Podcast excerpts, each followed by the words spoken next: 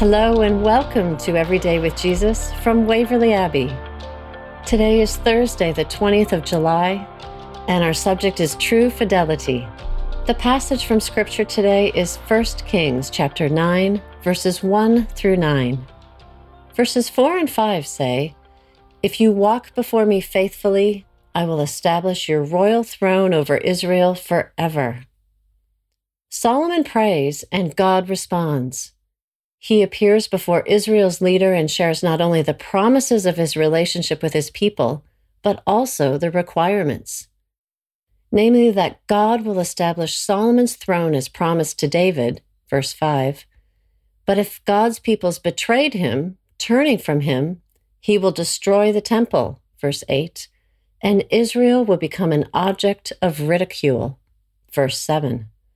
These terms might feel exacting or difficult, but God's covenant with his people meant he did not want them worshiping other gods.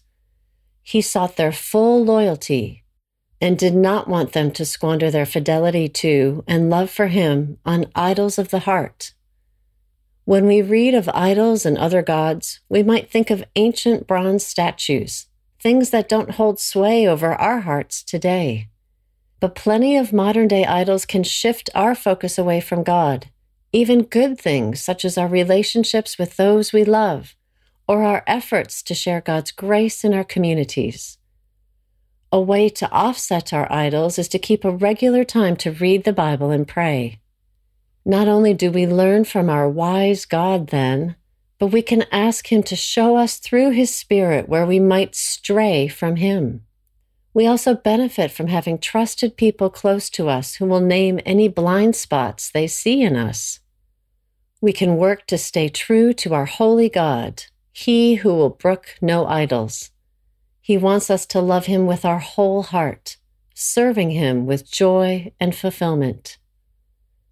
Let's pray together. Father God, you call me your child. Help me not to rebel or to turn to other loves as I forget about you.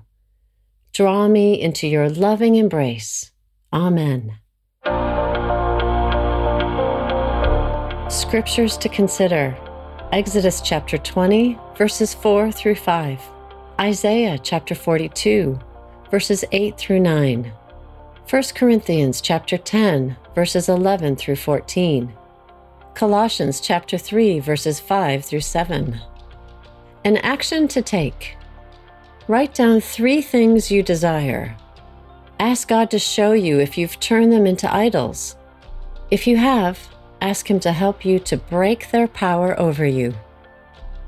Thank you so much for joining us for Every Day with Jesus. Do join us again tomorrow.